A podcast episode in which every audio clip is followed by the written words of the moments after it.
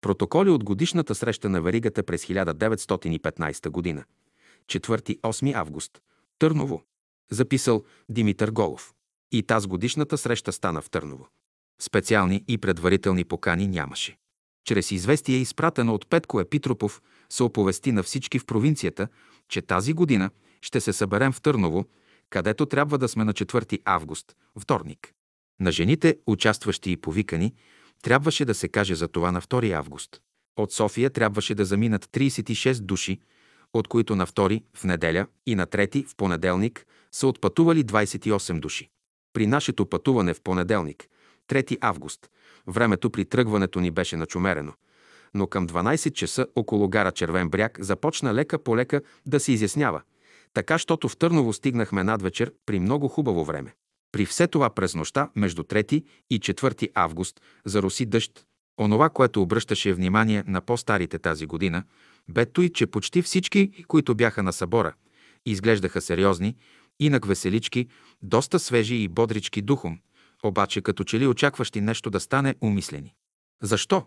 И дамите, и те не могат да си обяснят.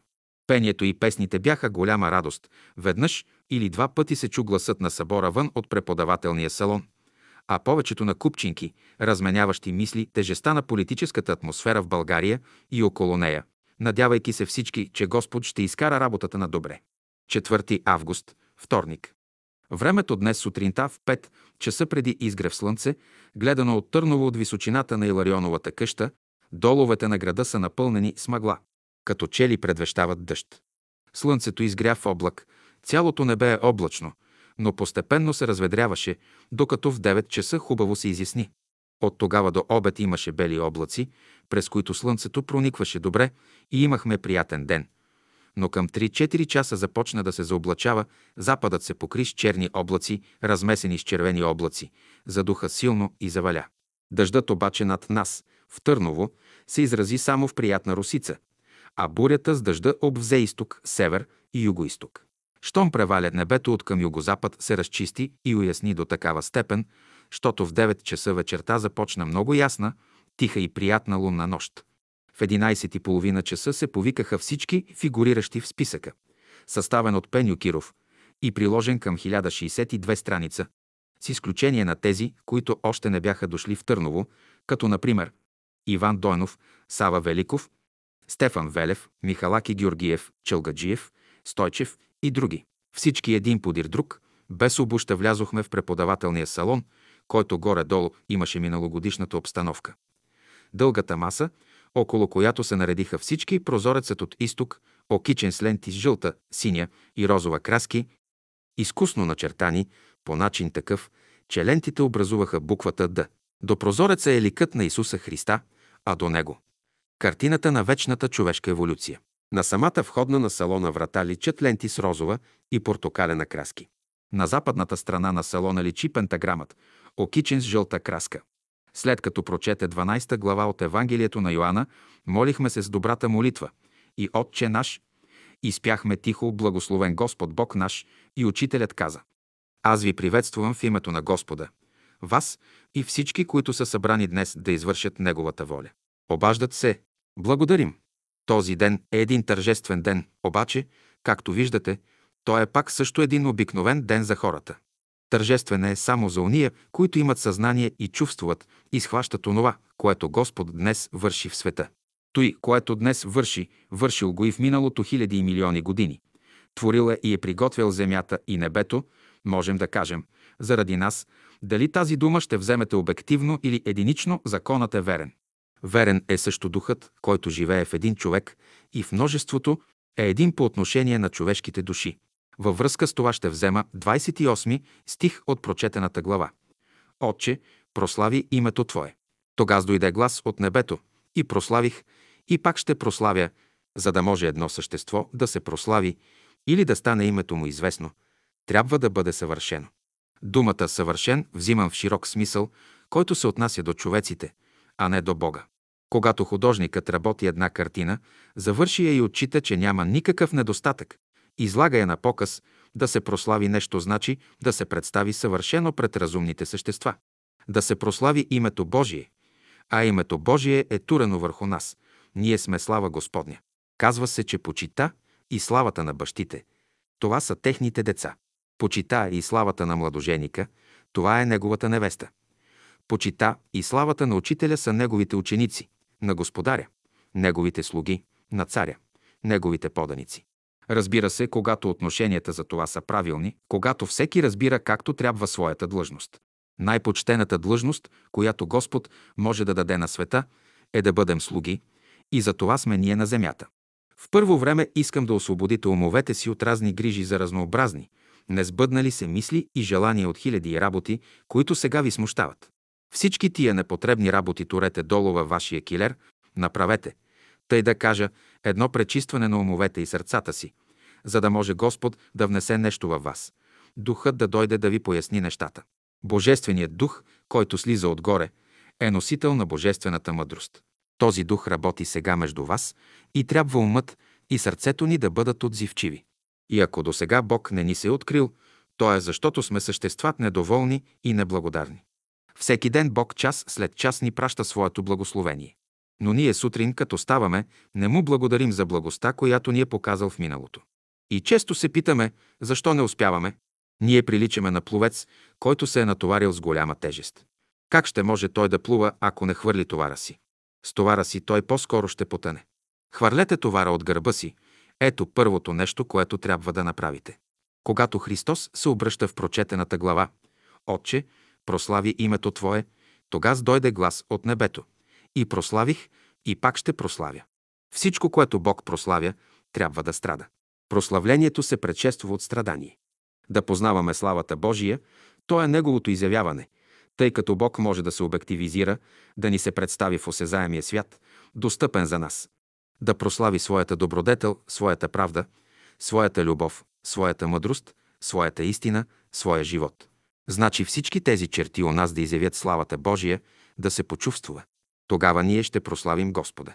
И понеже Христос знаеше при какви страдания има да мине, казва, готов съм да понеса тия страдания. Нека се прослави името ти. Ако се беше отказал да страда, ние нямаше да бъдем тука. Страданията и любовта са, които съединяват човешките души. Сега вземете и размислете какво ще бъде положението на вашите души в бъдеще, какво място ще вземете, когато отидете в небето. Разбира се, това, което вършим тук, на земята, е само една сянка, то не може да даде онова величие на духовния свят. А духовният живот разбира хора живи, а не хора мъртви. Колкото е по-живо, по-силно съзнанието във вас в това отношение, толкова вие доближавате до славата Божия. Сега необходимо е да се запознаем с това име, с което се спасява. Всички стари мистици, кабалисти никога не са произнасяли това име. Човешкият език не е толкова гъвкав да го произнесе правилно, всякога са го съзерцавали и се чудели, например, на любовта. Обичате човека, но щом му се изкаже любовта, тя загубва своята сила. Ако думата бъде пропита с необходимите вибрации, тя ще внесе голяма сила. Някой каже, аз те обичам, но думите му не могат да произведат ефект. По това можем да съдим за интензивността на нашия живот, доколкото можем да благодетелстваме хората. Искате ли да знаете дали имате силен живот, приближете се при страдащ човек и произнесете думи, вижте дали в душата на този човек ще произведат някаква любов. Ако произведат, тогава ще забележите, че имате сила. Ако те не произведат ефект, това показва, че вашата душа не вибрира така, че да произведе божествената любов. Че в нас любовта не се проявява, това няма какво да доказваме. Ежедневното обхождане с хората показва доколко имаме любов и сме готови да прославим Бога на земята. Този въпрос е личен, понеже не сме създадени да се съдим тук. Но всеки един трябва да разгледа себе си и да работи върху себе си или да остави Господ да работи върху него. Във връзка с прославлението името Божие са и страданията, които ни сполетяват в този свят. Защо ни сполетяват? Те са един отзвук на нашето минало в нашето настояще на нашата душа, как да се проявява. По естество половината или една част от нея, не цялата, е груба и всеки ден ние чувстваме тази грубост. Тази грубост е необходима, за да работи Господ, понеже едната страна на нашата душа е груба, недодялана. Господ се е заел да отделя и нему съставя приятност, колкото човек е груб, да работи върху неговата душа. И тъй половината от нашия живот е изработен, но половината не е, половината е отделен, а другата половина не и лош, и добър. Доброто в човека е отделената страна, злото – неотделената. Ние казваме, че искаме да работим за славата Божия. Как ще работим? Първо трябва да бъдем благодарни на Господа. Всяко недоволство е грях, който ни спъва. Ония неща, с които нагробяваме Господ, Господ ни ги връща назад и падат върху нас. Всеки ден има такива връщания и зато и не успяваме в много неща. Ние трябва да благодарим, че когато Господ ни връща тези неща, да се ползваме. Нашите лоши желания Господ не ни ги връща според окултния закон удесеторено, а ги умекчава, за да можем да изучим закона. Имате несполука в търговията, учениците не почитат учителя, жената не почита мъжа, това са все резултати на отношенията, които имаме към Господа. И за да проверите известно ваше отношение към Господа, призовете Господа във вашата индивидуална душа, в подсъзнанието и поставете задача да поправите вашите обноски. Ще забележите каква магическа сила ще се прояви. Според моята опитност, по-мощен и по-безопасен от този закон няма. Може да вземе хиляди години, но абсолютно никаква опасност няма в него. Не се харчи енергия, най-ефтин метод, който ще ви костува най-малко. Има друг метод, но много скъп.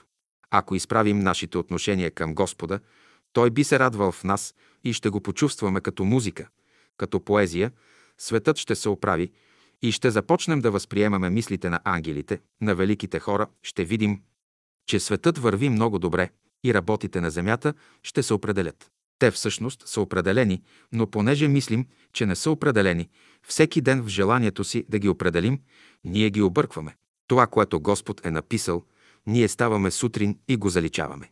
Първото нещо, което трябва да направим сутрин, като ставаме, е да се спрем 10-15 минути и да видим какви мисли е вложил Господ в душата ни. Аз съм избрал един ред от думи, които имат сила на живот в себе си. Вземете под категорията на любовта, кои думи влизат. Думите, които изявяват любовта са нежност, опрощение, благост, утешение, съчувствие, щастие в живота. Вземете думата живот, в нея влизат мощ, храброст, въодушевление, бодрост, победа, победа в целостта. Вибрациите на думата цялост на български са слаби. Думата победа е по-силна, радостта е по-силна, но целостта има най-дълбок смисъл. Под думата цялост влизат здраве, покой, услужливост, благост, пълнота, оптимизъм, мъдрост. Мъдростта включва следните думи – уравновесеност в действията, равновесие, светлина, знание, съсредоточение, усияване и просвещение, разум. В категория разум влизат разсъждение, съжаление, съображаване, внимателност, стремление. На български няма дума за индивидуализиране, което значи душата да стане единична. В индивидуализирането на душата влизат следните неща. Лекуване, присъствие на духа, младост, растене. В растенето на живота влизат други думи, които го обясняват. Успех, оживотворение, почивка, надежда, съгласие, миротворство и изкупление. В истината влизат следващите думи, които я обясняват. Постоянство, въздържание, вяра, вдъхновение, доброта, упование. Който иска да познае истината, не може без тия помагала. Сега ще вземем думата вярност. За да бъде човек верен, трябва да има съзвучие. Тия са две думи, които следват една след друга. Влизат и други думи, които обясняват верността. Това са хубост, невинност, смирение, сладост. Остава още една категория. Нея ще оставя. Освен тия думи, може да намерите и други думи в български език, с които можете да правите известни упражнения. Защото когато искате да изработите една черта във вас, трябва да има една дума. Тя да бъде методът и начинът, оръжието, чрез което ще приложите силата й. Искате да бъдете мек и благ. Първото нещо, което трябва да направите, е да бъдете ням. Когато другите хора са нежни спрямо вас, нежните хора са много пластични. Нежността подразбира голяма пластичност на ума, душата и сърцето. Ако много прощаваш, той показва, че си решен да бъдеш нежен. Трябва да знаете, че едно от качествата на Светия Дух е нежността. Писанието казва «Не огорчавайте Божествения дух».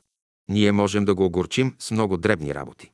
И тогава ще дойдат у нас духове на този същия уровен, на който сме ние, Господ ще изпрати груби духове, приблизително като нас и други по-напреднали. И последните, докато не ни приспособят да бъдем в съгласие с Божествения свят дух, няма да ни оставят.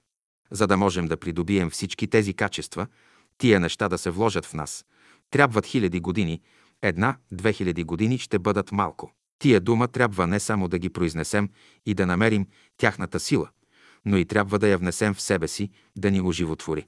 Затова именно процесът на развитието е медлен. И защото методът е бавен, зато и Господ праща своя дух да поработи върху нас. В любовта трябва да има отеха. Не си нежен, утеши се и ще дойде Божественият дух и ще внесе утешението. То не е нещо, което може да се купи или изработи в нас. Нежността трябва да се внесе като елемент отвън. Когато дойде духът, ще внесе тази нежност. И особено когато се намираме в едно общество между души, които са нежни, усещаме едно вътрешно щастие. Ние казваме, този човек ни разбира. Защо? Той е в душата си, в сърцето си е в съгласие с вас. Вземете една майка. Защо тя изучава това изкуство на нежността? И бащата също. Най-напред, те не са толкова нежни, но като имат деца и вложат своя живот в тях, нежността започва да се обработва. Някой ще каже, нямам деца. Всички имате деца. Ако някой не ги вижда на физическото поле, вътре в своята душа ги има, ще ги вижда. Когато някой път имате най-сладък момент в живота си, то са вашите духовни деца, които викат татко, мамо. Казвате, колко е приятен днешният ден, то са децата, които Бог е пратил да ви зарадват. Вие сте видими за тях, а те са невидими за вас. Когато децата стават видими, бащата е невидим. Когато бащата се вижда, децата не се виждат.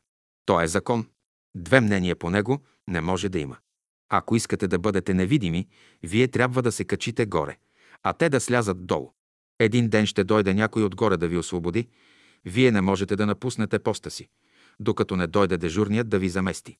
Ония, които сега нямат деца, ще дойдат, даже да са на края на оня свят.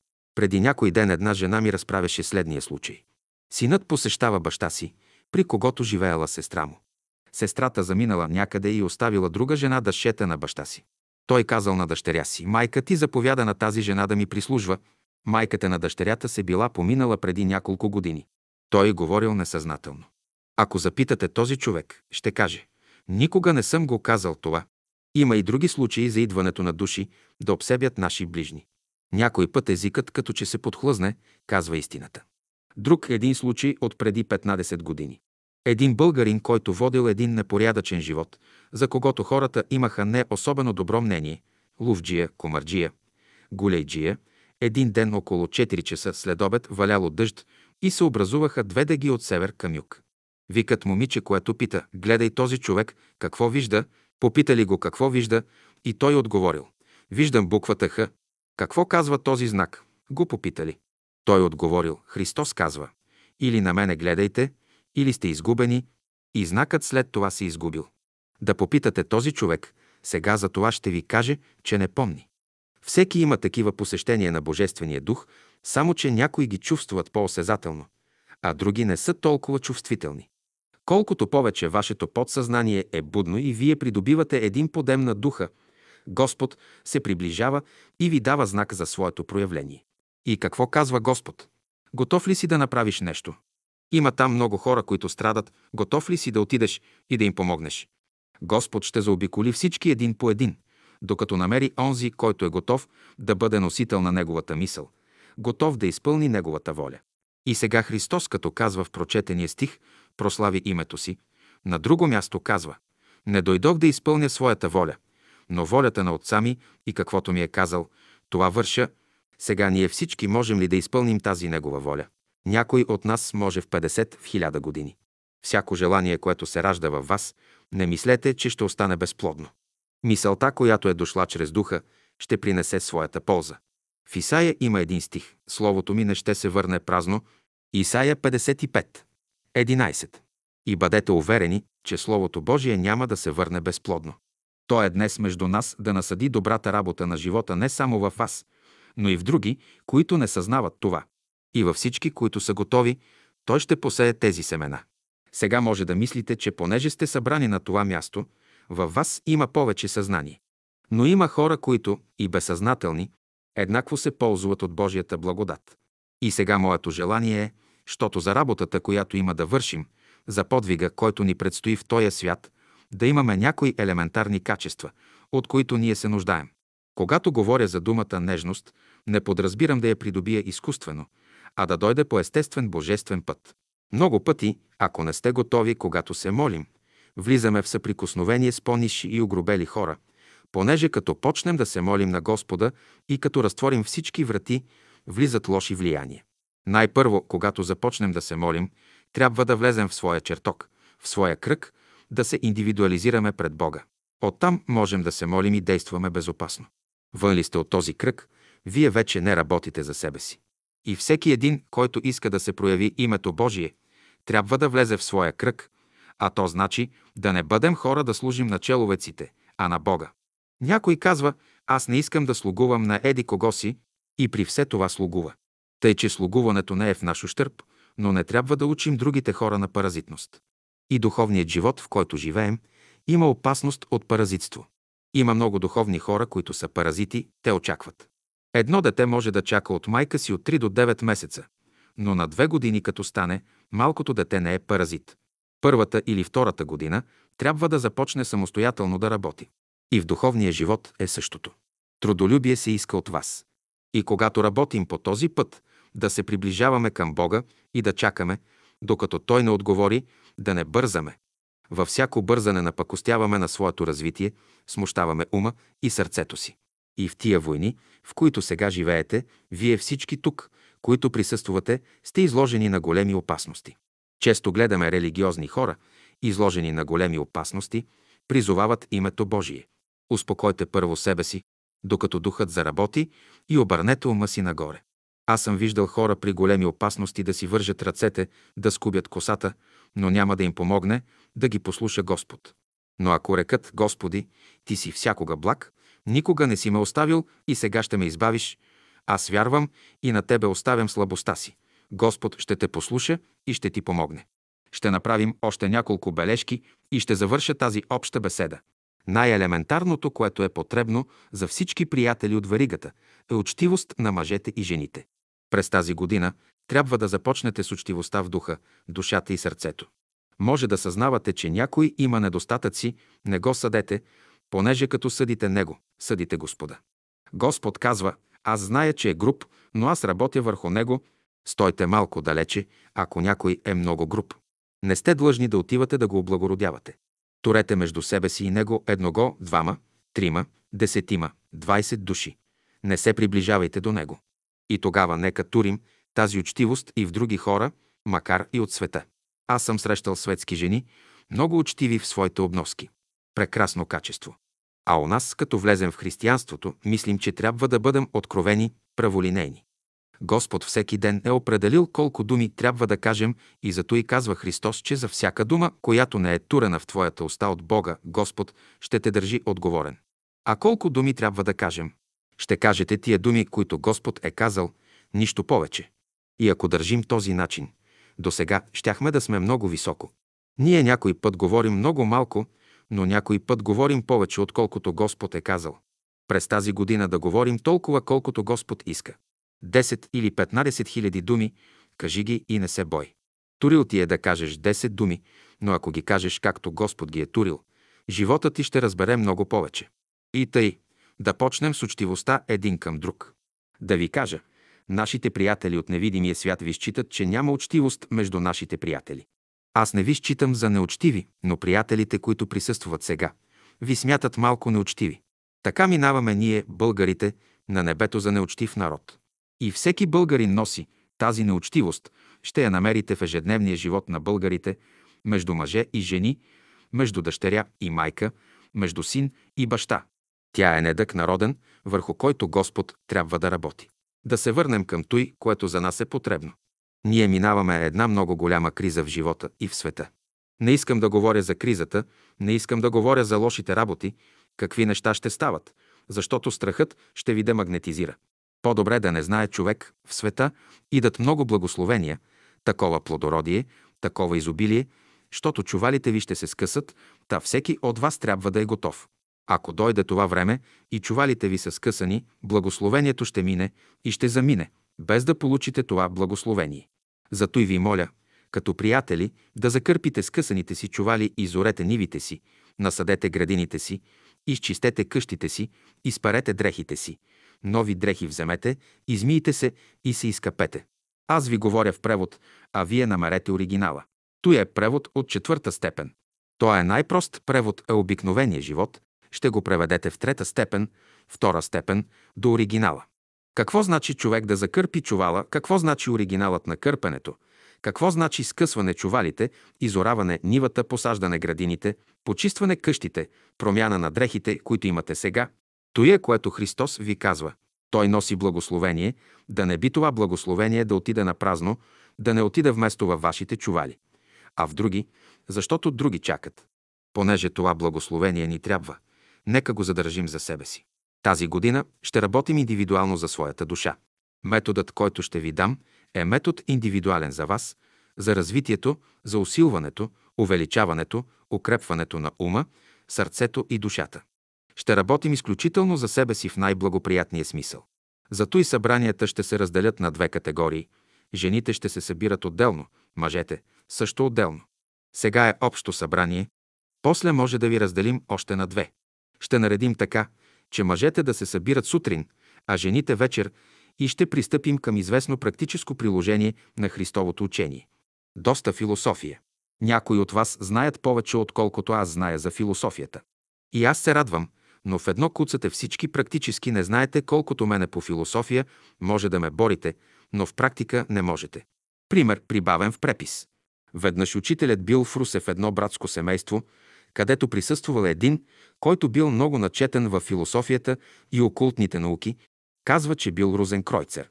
Той задал много въпроси на учителя и искал отговор, с което искал да покаже, че много знае. Учителят на всички въпроси не му отговорил, но му дал следния въпрос. Кажи колко тежи един портокал. Той отговорил, че трябва да го премери, така не може да определи. Но учителят определил теглото на всички портокали, които били на масата, до грам и когато ги претеглили, оказало се точно това, което учителят казал. Ще ми бъде приятно да ме борите и на практика. Тогава ще се сбъднат думите Христови. След мене, който ще дойде, ще прави по-големи чудеса. Като казва повече от мене, то е превод в четвърта степен. Намерете оригинала. Христос казва, ученикът да бъде като учителя си. Често ние мислим, че светът не е направен добре, че знаем повече от Господа, критикуваме го и казваме. Моят живот не е живот. Такъв е по-голям от учителя си. Той има по-голяма философия. В този смисъл ние казваме, това не е така, онова не е така. А как трябва да бъде, не знаем. Тази година трябва да научим как трябва да бъдат нещата, защото тази година носи много страдания за лошите хора и голямо благословение за добрите. И чрез страдание ще се оправи светът.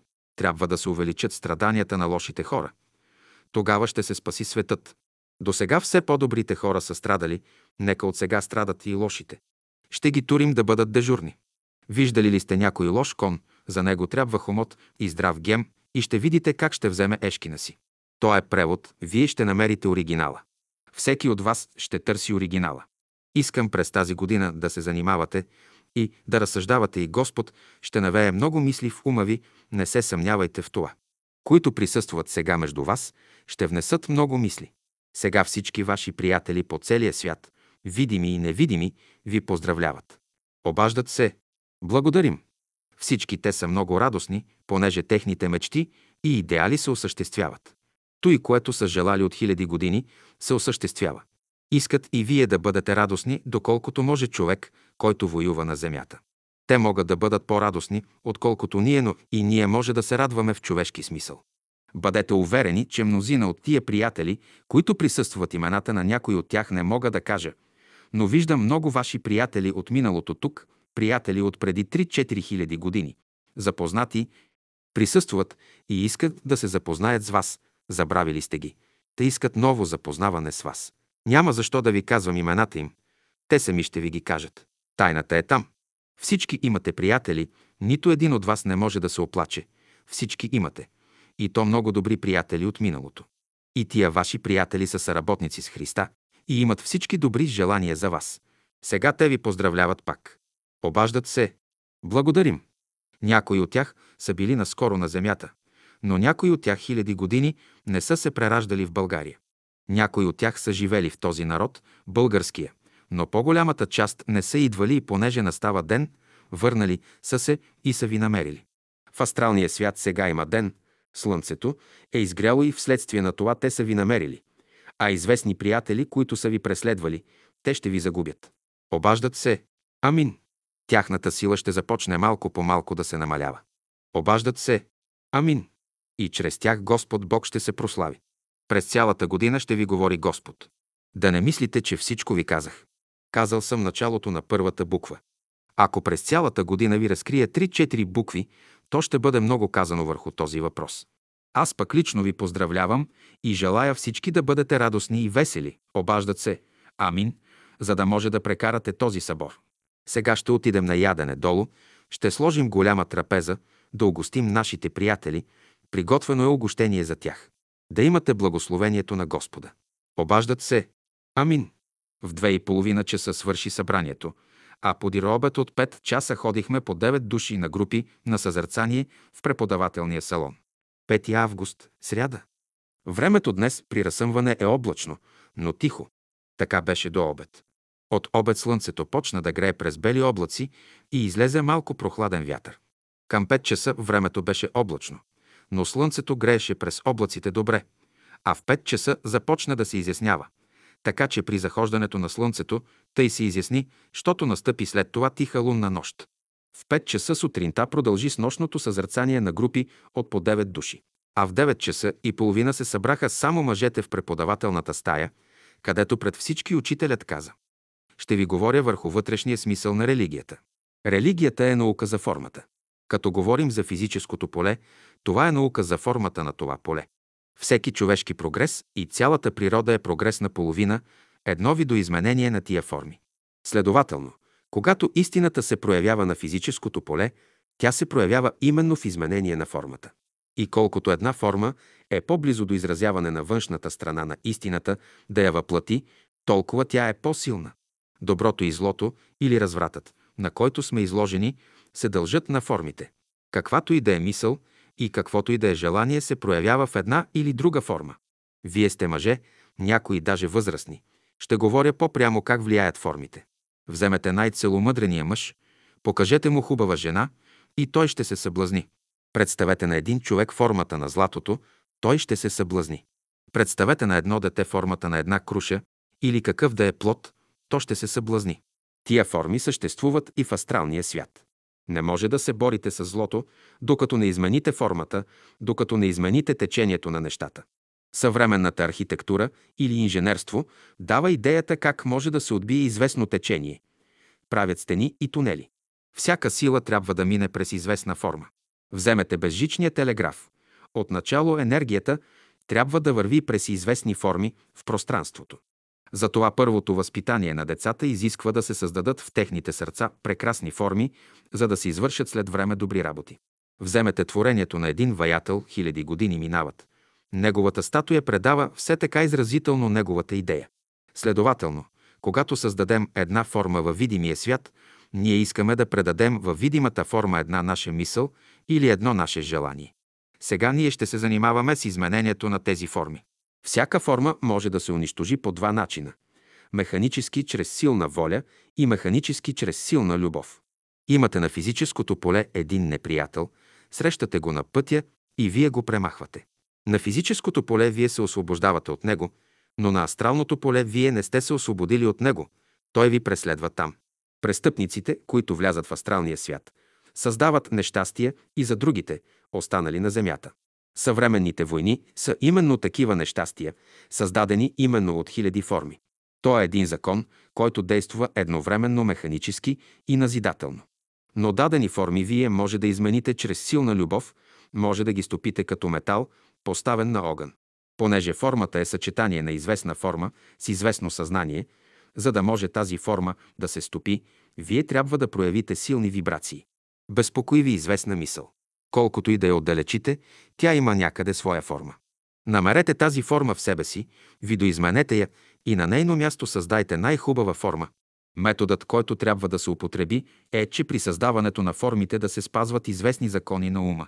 Що се изгуби формата, предметът ще се обесцени, 99% от неговата стойност ще се обесцени, ще остане само 1% от вътрешното влияние на вибрациите. И понеже хората не са издигнати високо, Необходимо е да спазват тия форми. И всички религии, като ги изучавате, може да съдите по техния култ, по формата, която имат, какво съчетание има между тия форми. Опасната страна на религията е, понеже е наука за формата и човек може да се хипнотизира от известни форми. Не можете да се избавите от той тежко влияние сега. То е най-благотворно, което може да ви подействува. С тези форми искам да изчезнат вашите рабски мисли. Като започнете да мислите постоянно за тая валчеста топка, посочва една стъклена топка в ръцете си. Течението върви постоянно в тази страна, посочва. Кубата е четвъртото измерение. Тук пък имате един конус, перспективата турена на физическото поле. Разбира се, върху човешки ум влияят едновременно и цветовете, и външните форми. И тъй, когато се казва, че главата на Твоето Слово е истината, под думата глава разбираме известна форма. И човека ценим за неговата глава, за неговото лице. Колкото по-правилни черти можем да турим на лицето, толкова по-благоприятно ще влияе то. Тази истина, като я турим на работа, ще създаде прогрес и издигане на света, тя влияе върху него, разбирам влиянието много едностранчиво. Който разбира така, че другите да му се подчиняват, а той да бъде господар, той не разбира закона. Когато едно дете желая една круша, чрез тази форма то заставя Господ да му я достави. От нашите мисли, доколкото тяхната форма е възвишена и правилна, до толкова Бог се влияе от тях. Следователно, за да бъдем чути, трябва формите на нашите мисли да бъдат правилни. Понеже двете братства, черното и бялото, разбират този вътрешен закон, създават форми, чрез които влияят на умовете и сърцата ни. В черното братство най-първо си служат, като ви представят красиви образи и постепенно от ден на ден изменят формите. И един ден, например, една красива момая превръщат на едно куче или котка. Това е лоша форма, в която е скрит един лош дух. И когато ви потрябва истината, която е глава на Словото Божие, тази форма ще се разкрие и ще видите, че вътрешната страна на формата не е добър източник. И бялото братство си служи с примамки на човека, но туря добри форми, защото лошите форми отблъскват хората. В Африка жената колкото е по-черна, толкова е по-красива, а у нас е обратното. Колкото е по-бяла, толкова е по-красива. Следователно мерки за формите и едното, и другото братство имат много. И тъй. Религията е една от старите науки, която облагородява човечеството. Ние не можем да повлияем на съвременното общество, ако не знаем как да изменим формите. Социалистите без да знаят са дошли до някои външни форми. Най-първо да се даде еднакъв хляб. И беднякът работи за тази форма. Той поддържа социализма под формата на ефтин хляб. После обещава му се, че няма да работи 12 часа, а само 8. И тия форми са приемливи. Светските хора не се приближават към изучаването на формите, отколкото ние, които философствуваме. За да придобием този вътрешен мир, трябва да се избавим от много предубеждения. Най-първо не трябва да си служим с формите на различните автори. Четете някой автор и доколкото неговата форма благоприятствува за вас, възприемате я. Но ще каже някой, Господ ще ме избави, това от което вие може да се избавите, не чакайте той да ви избави. Не чакайте да влезете в кладенеца и той да ви избави. Сега за създаването на формите. Те съществуват в природата, само че трябва да ги търсим. Да допуснем следното изяснение. Вие сте сърдечно неразположени, а законът на религията обяснява, че във висшия свят има безформени форми, които ни причиняват неприятност. Понеже душата по естеството си обича красивото и хубавото, когато в света има нещо непорядъчно, то причинява известно болезнено състояние и човек получава едно неразположение. Например, хора, в които чувствата и любовта на физическото поле са развити и обилни. Тези хора са откровени, но много философствуват. Даже духовно да не са развити, може да не разбират нищо от четвъртото измерение и астралния свят. Но в своето подсъзнание имат красиви форми и ги използват. Такъв човек нито е болен, нито е учен, но е запюбен от някоя мома за тия форми, които са в него. И съвременните хора се оженват за вътрешните форми. Но има хора, които може да оберат тия форми тъй, както някой може да ви задигне кесията от джоба. По същия начин може да се открадне вашата форма на желание. Разположени сте, дошъл ви някой на гости и си отишъл, подир малко вие си казвате, обраме, има хора, които за богатствата си имат железни каси с секретни ключове. Направете си и вие един скрит джоб, за да не бъркат хората, да не ви взимат богатствата. То е богатство във вас. Тия форми не се дават така лесно, не мислете, че е лесна работа да си създадете една форма. Аз съм работил само за една форма 20 години и още не съм я създал. Вие може да мислите, че е лесно изкуство, че както един художник да работи бързо. Не, че не е лесно да се прави, но не всякога има благоприятни условия. За да можем да изработим една форма, трябва да ни съдейства духовният свят, трябва да има откъде да вземем тази форма, т.е. да я видим. Или модерно казано, трябва да има някакъв обект да ни позира. Тъй както художниците използват плодовете в природата, така трябва да възприемаме и ние от невидимия свят. И сега започнете с добродетелта. Бих желал да ми определите каква е формата на добродетелта. Кой не може да знае какво нещо е добродетел? Павел казва, първо видимото, а после невидимото. Видите едно нещо и не можете да го разберете, тълнуй, което не сте видели, ще разберете. Някога, когато искаме да си дадем отчет, виждаме, че нищо не е останало в нашия ум. Всяка истина трябва да има известна форма, която като храните да съдържа тази истина в своята видима черупка. Например, ние дигаме ръцете си нагоре. Някои казват, че е механически. За много хора то е механически, но то показва процеса на растенето. Казваме на Господа, че искаме да растем, да се стремим нагоре. Турим ли ръцете си тъй, ръцете нагоре отворени, длани навътре, като отворен цвят. Това показва цъфтене. След той съединете ги във форма на венец, полукръг, което показва завързване на плода. Някой казва, това е глупава работа. Щом казвате, че е глупаво, вие създавате лоша форма, която ще опропасти. Кажете тогава, кое е умно. Да клекнем е глупаво, да си дигнем ръцете нагоре е глупаво, кое тогава е умното. Коя форма тогава изразява истината? Тези неща са много умни. Вие трябва да развиете тази форма, ръцете с допрени пръсти над главата. Вие трябва да я развиете и да разберете вътрешния и смисъл. Има и други форми. За да дадат на човека една задача, той не може да я разреши, почне да се чеше с показалеца отзад.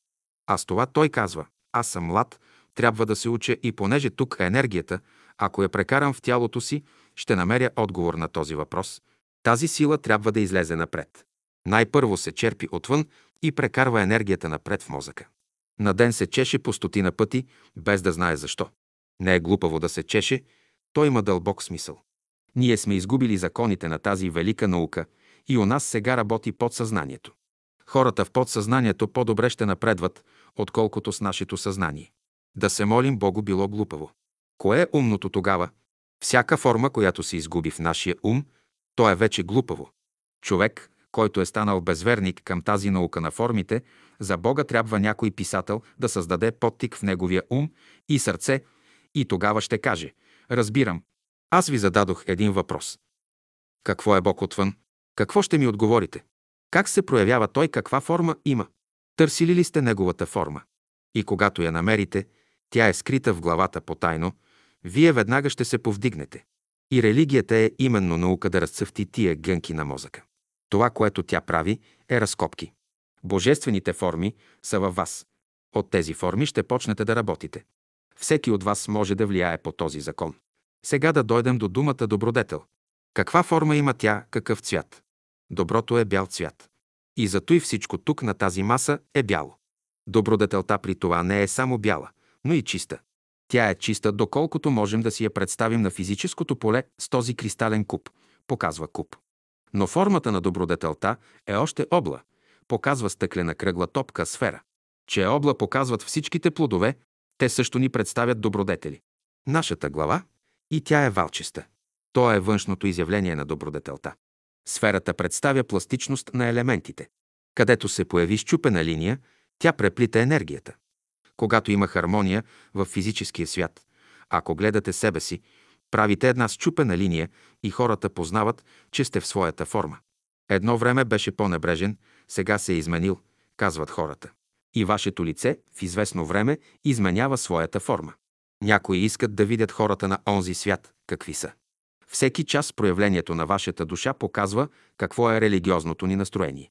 Тази сутрин дойде един господин толкова развълнуван, че лицето му имаше червен цвят, беше почти безформено, съвършено изменен и почна да мени цвета и мускулите на лицето си, когато почнах да взимам друга форма. Всяка мисъл, която влезе в човека, е като чук, който работи. Не трябва да оставяте лоши форми, а добри. Даже и дяволът, ако ви даде добра форма, вземете я, но той е скъперник, та никога няма да ви даде добра форма.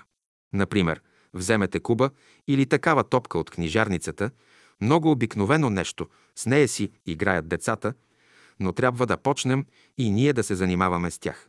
От дълго време и аз се занимавам с тях. Някои казват, наивно е да се занимаваме с такива работи, кои са добрите форми. Набръчканите ли лица, развалените ли стомаси и дробове, разнебитените ли мисли. Долу такива старости. Нам ни трябват старци, които са обработили хубави форми, за да кажат хората, като го искате да бъде, а не да кажат какъв е този кълпазанин старец. На младини той не е работил и не е забогатял. Ние не обичаме сиромасите хора. Някои казват, помагайте на бедните, но хора, които отиват да крадат от джобовете, аз не ги ща. Да крадеш, то е изкуство, само че не е наука. Джубчилъкът, това е сръчност. Може да дадеш на човека едно опивателно питие или някой газ под носа и да го обереш. Но да създадеш форма, това е което наричат образ и подобие. Знаете ли колко хиляди години е работил Господ тия форми, преди да каже да направим човека по наш образ и подобие, като ги даде на Адама? Той ги продаде само за един плод и ангелът ги изпъди вън от рая, да отидат и да ги търсят. И ние търсим изгубения този базиргянин, който ни е ограбил. Намерете го, казва Господ, и тогава ще ви прибера. И зато и Христос казва, онази жена изгуби една драхма, оставя 99-те и отива да търси едната. Ние сме изгубили образа и подобието Божие, най-хубавото нещо в този живот. Причината е, че не можем да ги създадем и че нямаме първоначалните образи. Двата модела, които Господ ни беше дал, не можахме да ги задържим. Даже не ни остана и копие от този образ и подобие. Като дойдем до истината, какво трябва да разбираме като едно външно изявление? Външното изявление на истината е красотата. Но ако тя влезе в ръцете на някой лош дух, може да направи човека на слуга. Знаете ли защо мъжете засукват мустаците си? Защото искат жени. С засуканите мустаци мъжът пуска котва и иска да се развъжда. И не само това, човекът си казва истината. Някои религиозни хора си пускат мустаците надолу и искат да кажат «За жена не мисля, не лъжете, а обърнете мустаците си нагоре». Не трябва да лъжете, а трябва да говорите истината. Глава на Твоето Слово е истината. Формата трябва да съответства на онази реалност, която е вътре в нас. Пуснал мустаци, проточи лице, това е фарисейство, това не е наука. Това е изкуство за дегизиране. Ние, които пристъпваме към научно изследване, трябва да снемем тия дегизировки. Казвам, долу дегизирането. Нагоре дигнете мустаците. Искаш да родиш деца, като се ожениш, Господ ще те благослови. Но като не искаш жена, пак не лъжи, долу мустаците. Едното е лъжа и другото е лъжа. Искаш жена, тури мустаците си нагоре да съответстват всякога на реалността. На Запад сега си бръснат мустаците и с това искат да кажат. Ние не искаме да работим за други, ще живеем за себе си. Комшии са онези, които си бръснат мустаците. Някой пусне дълга коса. Дългата коса показва подчинение като жената. Пуснете дълги коси, да знаят хората, че сте страхливи. И косата трябва да бъде израз на реалността. Който стриже косата си, иска да господарува. Който не я стриже, иска да бъде подчинен. Повечето от вас искате да бъдете господари, но не сте такива, а сте роби на жените. Едни от вас сте баби, да ме извините. Не ви осъждам, но казвам, че по външна форма сте страхливи, а се показвате решителни. Ако бих ви подложил на изпит, колцина бихте издържали вашия курс, вашите убеждения. Всички казвате, добри сме. Тук всичко решавате, но в реалността, като дойде работата, не сте умни. За да бъдем смели и решителни, трябва истината непременно да изработи форми, които сме изгубили в миналото. Някой чете много автори, търси красиви жени и мъже, преровя дън земя и не може да се качи горе на небето, а не може и да слезе долу, и Господ иска да влезе в земята. Там, където са затворени тези богатства, там са скрити красиви форми на развитието на прогреса. Господ е скрил в дъното на пещерите, в пластовете на земята най-хубавите форми, най-скъпоценните камъни. Наистина горе ги дава на хората, но ги изработва долу в земята. Имате един ръководител-приятел, който иска да ви помага, да слиза във вашия мозък, да ви покаже как трябва да се пробие земята или водата и да се намери бисерът. На спиритически език казано. Един дух или теософски учител, все едно, да влезе в съзнанието, дето сте набрали енергия, та ще се излее като извор и ще прояви известни форми. Желателно е растителността на астралния свят. Когато кажете «не мога да мисля», подразбираме, че във вашия умствен свят вие се намирате в есен или зима, всички ваши форми са скрити или са ви окапали листата. Когато вашите желания изчезнат и кажете «аз изгубих любовта», показва, че вие сте в онова поле, където формите са или ограбени, или разрушени, или наново ще почнат да се съграждат. Сега ще ви задам един въпрос. В тая стая кое ви прави най-голямо впечатление, коя от видимите форми ви най-много харесва? Искам да кажете истината. П. Ковачев. Розовата линия на прозореца, формата й, както е направена. И тази форма има своя смисъл. Прави ви впечатление, без да знаете защо, а тя апелира към вас.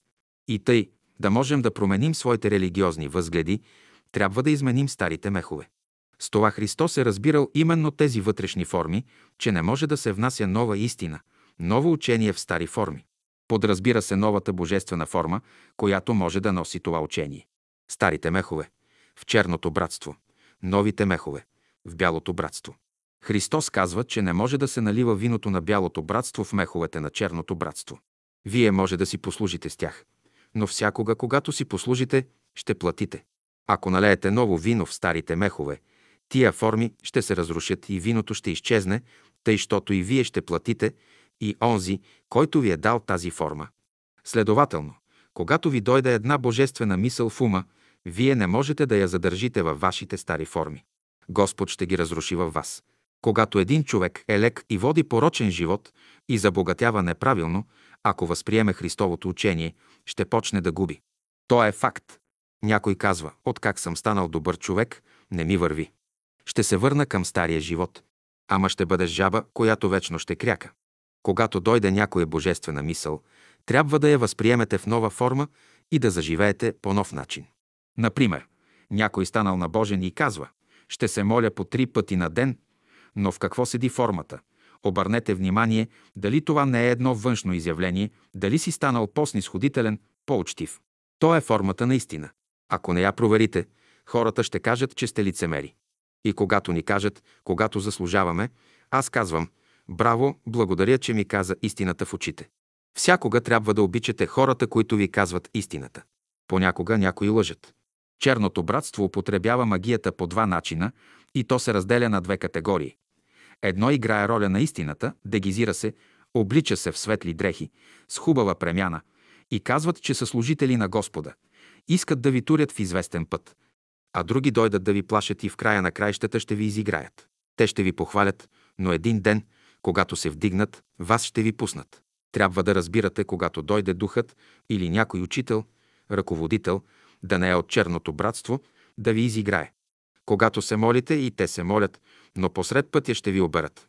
Той, което е вярно по отношение на физическия свят, е вярно и вътре във вас. Имате известен проект и мислите, като го приложите, че ще се обогатите. Но освен, че не успявате, но и парите загубвате. Приличаме на онзи турчин, който се молил на пътя. Виждате, че мисълта, която искам да прокарам, е смътна, че не казвам това, което трябва да кажа. Аз съм давам пример за онзи гранчар за ху, то, дето трябвало в опечените грънци да духа, за да не се пукат. Има и друга една беседа, четете я. Ху, то показва усилието на човешката воля, участието на тази последната, която взема тя в нашите идеи. Не може да оцелее вашата форма, когато не вложите в нея диханието на вашата душа. И във всяка мисъл, и във всяко желание трябва да се вложи тази форма. В духовния свят то е един закон. Най-простият начин, за да се създаде една добра форма, като ви дойде една мисъл, спрете се за един, два, три деня, не бързайте, не мислете, че някой ви гони в света, че ще остареете. Имайте предвид само едно нещо – да намерите красивата форма, без да мислите колко време ще ви вземе – 10, 20 цяло и 100 години може би. Имате известно смущение, може би, вкъщи от жена, деца. Знаете, всички тия черни братя, които искат да ви спънат него ден, са подбудили жена ви и децата ви да ви нервират. Влезте в своя чертог, направете един кръг и кажете, че днес ще работите в името Божие и влезте умствено в този кръг. Ако никога не влезете в такъв кръг, не сте чисти. В магията има два процеса. Ако един мак направи един кръг, Той ще бъде поразен от тъмните сили, които предизвиква, защото той сам нарушава правилото, като опетни кръга със своето преминаване и направи от кръга една нечиста форма. Формата трябва да съответства на реалността. Трябва да се научите да не лъжете. Истината трябва да бъде най-главното нещо за вас и за всяко нещо да се допитвате до нея. Питаме мозъка какво да правим със своите ръце, къде да ги поставим. Когато се спрем и проектираме своя разум към истината и чакаме за действието й, тя ще каже как да настроим ума си. Каквото отношение има тялото към нашата глава, такова отношение имат нашите мисли и чувства спрямо истината, която е глава на нашия живот. Спрете се за час, два, ден, месец и възприемете тази форма, с която можете да работите. Когато искате искрено вие да изпълните вашата задача както трябва, непременно след ден-два ще ви се даде формата, начинът, по който трябва да действувате. Като кажем, без смущение, казваме вътре, в дълбочината на вашата душа, в дълбочината на вашия дух да бъде тихо, а не вън, където може да има бури. Може би в следващата беседа ще ви говоря за великия закон на формата, за великия закон, който твори тези форми. Всичко, което сте припечелили, не може да се разруши. Първата мисъл е да измените вашата форма и след той да създадете в себе си добри желания, да имате лица по-красиви, да проектирате тези мисли върху вас. Ама ще кажете, това тяло е изгнило, то ще ви трябва за бъдеще. Вие сега създавате това тяло и следователно всички тия добри мисли и желания трябва да ги пращате във форми. Ако се събираме веднъж в годината, то е просто да ни се даде известен подтик. Да не мислите, че тази среща проистича от мене. Тя проистича от Бога от невидимия свят. Искам да нахвърля тия мисли върху вас. Аз съм длъжен да сторя това по една необходимост, по един дълг в мене. И ако не дам изпит за тия форми, ще се деградирам. Това не е похвала за мене, а един дълг. Трябва да бъда верен на този божествен закон. Ако хората не се ползват, поне да се ползва Бог и аз, и то е една печалба. Трябва да работим за славата Божия, за добрите наши ближни и за нашата душа. Ако нашите ближни не желаят да възприемат, то ще бъде полезно за мене. Значи законът е, когато се хвърля една добра мисъл, една добра форма в света, тя непременно след ден, година, две, след век ще произведе своя ефект. То е дело на Бога.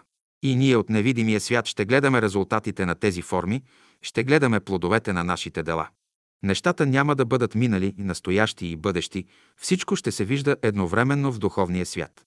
Тогава ще направим отчет как трябва да работим за бъдеще. И тъй. Новата религия е учение за Христа на физическото поле, и то е религия на красивите форми, на музиката, съзвучието, на поезията.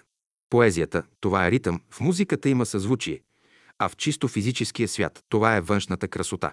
Това е външната страна на религията, на която всички хора сега са подчинени. И ако някои са отпаднали в религиозно отношение, това не се дължи на религията, а е станало в тях обезформяване на красивите форми, израждане на религиозните идеи. Трябва да се върнем към истинското Христово учение. Ако бих имал време, бих ви изтълкувал защо Христос е говорил с притчи. Това подразбира известен начин, известен метод, който дава на света. Понеже хората в неговото време не бяха готови, даде на света този образ, за да се запази за нашето време. Ако сега дойде Христос, няма да се занимава с тях и с това. Той ще ви говори други работи. Ония, които преди 2000 години не са го разбрали, трябва да го разберат. Тогавашното учение на Христа е основа на сегашното, което ще говори на света, и затова тези форми именно, които са работа на нашия мозък, ще претърпят известни промени. Кръвоносните съдове, дихателната система, всички клетки ще претърпят изменение. Енергията на физическото поле трябва да се трансформира в духовния свят. На физическото поле ние черпим енергия, за да работим горе. Това тяло е вътре в нас. Като казвам в нас, то е тук, показва гърдите. Главата е небето. Бог живее в главата, а ангелите живеят в дробовете. Нашата глава е свързана с Божествения свят и ако не можем една енергия да я прекараме от дробовете в главата, не можем да намерим небето. Някои хора се молят мижешката. Трябва да търсим Господа нагоре, в главата и пътят, който трябва да минем, не е прав. Той е така замотан, защото трябва много вещина. Пътят ни е спирален, по подобие слизането на орел. Първото нещо за човека е да влезе вътре в главата, за да разбере своята мисъл, т.е. мисълта, която трябва да му стане ясна и отчетлива. Аз ви говоря на един език обезформен и вие, гледам, почвате да задрямвате. Ако взема да ви нахвърля живи форми, веднага ще се свестите. Затворете човека в тъмна стая и той ще заспи. Торете ярка светлина, красиви форми, красиви работи, ще си отвори очите. Вижте как се смеете сега, като ви представих, като ви приведох една божествена форма. Всички казвате. Разбираме на какъв език говорите. Пиленце опечено, чашка винце, да има и потрепване. Това, ще кажете вие, са божествени неща. Учениците от една колегия искали да се пошегуват с професора си и взели от разни боболечици крилца, крачка и от тях направили едно особено насекомо. Дали го на професора си и го попитали, молим, кажете ни от кой вид спада това насекомо. Той им отговорил, това е хъмбък, ваше произведение, и ние сглобяваме нещо от тук, от там и казваме, че това е религия. Господ ни казва, това е хъмбък. И учители, и проповедници, и книжници носят този хъмбък и с него не могат нищо да направят. Намерете не крилца и крачка от насекоми, а живи пепероди и насекоми. Тази е мисълта, която трябва да ни накара да мислим за формите. Красивите форми са сила, с която може да се действа. Противодействайте на лошите форми с красиви или ги турете под заслон, да не ги виждате. Всяка красива форма има по-голяма сила да привлича. Например, прелъства ви една жена. Някои имат такава слабост. Представете си още по-красива от нея, добродетелна и устойчива по характер и ще се уверите, че няма да се изкушавате от другата. Ако не можете да си съставите такава форма, другата ще ви привлича, ще извършите престъпление и ни нищо, и богатството даже не може да ви спаси. Законът за формата е закон херметически. Както една птица върти се, върти, па влезе изведнъж в устата на змията. И вие обикаляте и пак казвате, през него ще мина, тъй трябва да се пазя. И хоп, в ръцете на дявола. И Йона така влезе в устата на кита. Само, че дяволът най-сетне пак през устата го избълва, защото можеше китът да го изкара и през задницата. Ако бягате в морето, ще влезете в кита и ще минете през задницата му, ако не се молите. Никога не гледайте в тия дяволски очи. Когато погледът ви е по-силен, тогава гледайте на дявола. Имаше един старец, който вечерно време влизаше в Сливен. Като го питах защо именно вечерно влиза, отговаряше, за да не ме види змеят. А пък аз тълкувам, за да не види той змея. Следователно, когато ще влезете някъде, влезте вечерно време, за да не видите формата на дявола. Вечерно време влезте в Божествения град. Някои казват, денем ще влезем, ама ще платите. Деня мълци навлизат само героите, великите духове, а такива като вас вечерно време ще трябва да влезете. И когато дойде страданието, благодарете, че минавате вечерно време и си кажете, няма да видя лоши форми, които може да ме свалят на пътя. Глава на Твоето Слово е истината, истината за бъдеще да стане глава на всичко. Обичта е насъщен закон. Искате да обичате някого, това ще рече, искате да го облечете. Бащата има дете, ще гледа да го облече. Мъжът обича жена си, ще я облече, коприна и венец ще й тури, обуща ще й купи, всичко ще направи за красивата форма. И красива къща ще направи. Това е закон. Аз ви преподавам действителна наука. А скъсаните дрехи. Долу тия стари мехове всичко трябва да бъде ново. Дрехите трябва да имат красива форма, да правят ефект, да ги обичате. И къща красива ще направите, т.е. да не бъде много претрупана, а да има известна красота, да подига ума и душата. Тая стая е много семпло мобилирана, но като влезете вътре, чувствате известно разположение, прави известен ефект, който действа на ума. Например, този портрет там горе има красива форма, долната картина също. То е закон за симетрия, за хармония. Не искам да станете роби на формата, но на закона трябва да имате много красиви форми, които да ви въздействуват. Само тогава ще имате религия, която може да ви занесе при красиви хора. Бих желал да ми зададе някой въпрос. Тодор Бачваров. Наките на жените. Това е завист. Всички духовни хора, като срещнат такава жена, няма да я осъдят, може да е много по-добра от религиозните. В. Граблашев. Вие казвате да си направи човек един магически кръг около известна цел и че не може да излезе от него, без да пострада. Също и добрият човек да бъде пълен с добри мисли. Въпросът е може ли да се допусне, че човек може да бъде съвършен да направи този кръг, когато Господ го е свързал. В какъв смисъл разбирате да е добър? Разбирам в относителен смисъл. В. Граблашев. Умствено ли трябва да се направи този кръг? Най-напред трябва да направите кръг с тебешир. Да започнете с видимото и след той да отивате към умственото. Човек трябва да каже «Днес ще работя в името Божие и духовете, които знаят това име, ще му помагат». Ако не сте, то е друго. Когато Господ ще ни помогне, щом призоваваме Неговото име, ще го направим. Той е готов да съдейства на всяко наше желание, на всяка добра мисъл, която се заражда у нас, готов да се притече на помощ. Няма същество толкова внимателно към нас, колкото е Господ. Няма никакво изключение, то е абсолютна истина. Зато и не трябва да се тревожим. Външно може да се тревожим, но вътрешно не трябва да се тревожим, не трябва да се съмняваме в Господа. Дали Господ ще ни послуша? Ще кажете вие. Не се съмнявайте, такава мисъл е дяволска мисъл. Да питате, как мога да бъда спасен, то е едно, но да питате, мога ли да бъда спасен, то вече не е божествена мисъл. Граб Лашев.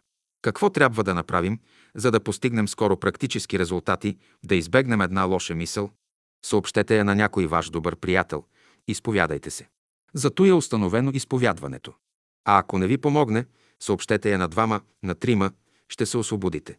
Обсеби ли ви една мисъл, непременно трябва да намерите един човек, който стои високо в духовно отношение, ще изповядате тази мисъл пред него и ще ви помогне.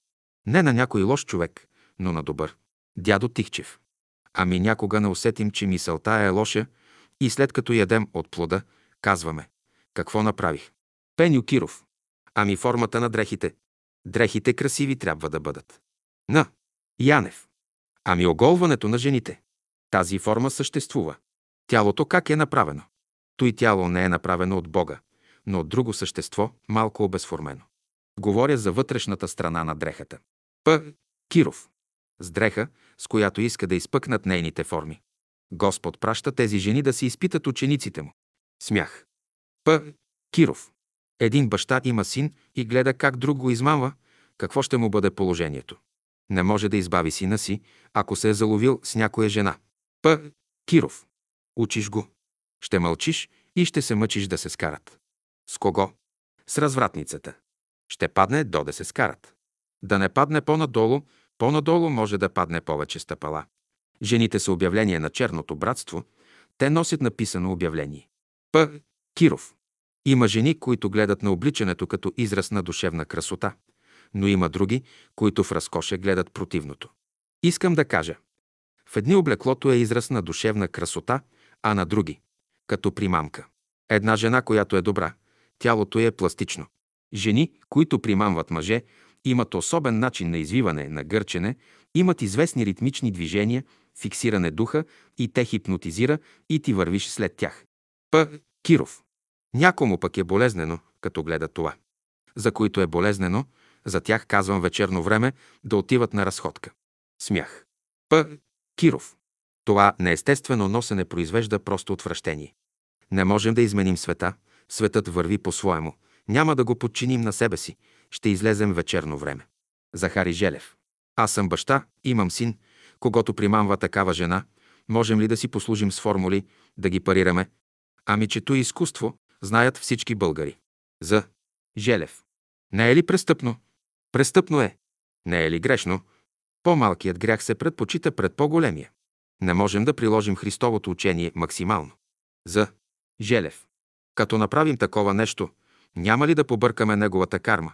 По-добре ли е да го оставим да прави каквото ще?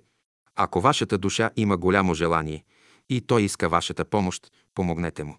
Ако сам не иска, оставете го. Вашата мисъл попада към първата категория, когато лошата мисъл е облечена в красива форма. Трябва първо да разберем дали е тъй или не. За формата трябва да бъдем много критични. Трябва да опитаме плода дали е хубав. Ако не е, ще го хвърлим. Светските хора много добре постъпват. Т. Бъчваров. Гръпавините, кривините не можем да видим и идеализираме формата.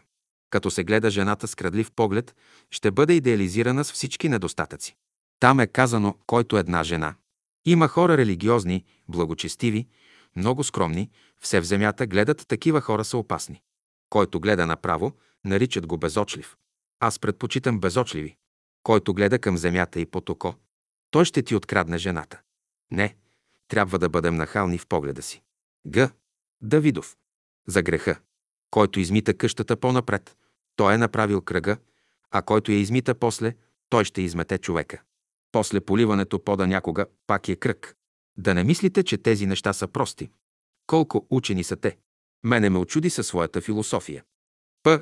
Ковачев. За кръга, който дадохте, най-напред ще се направи ли кръгът и после ще се влезе в него, или ще се застане в центъра и ще се направи кръгът? Като се прави на физическото поле, едновременно се прави и в ума. П. Ковачев.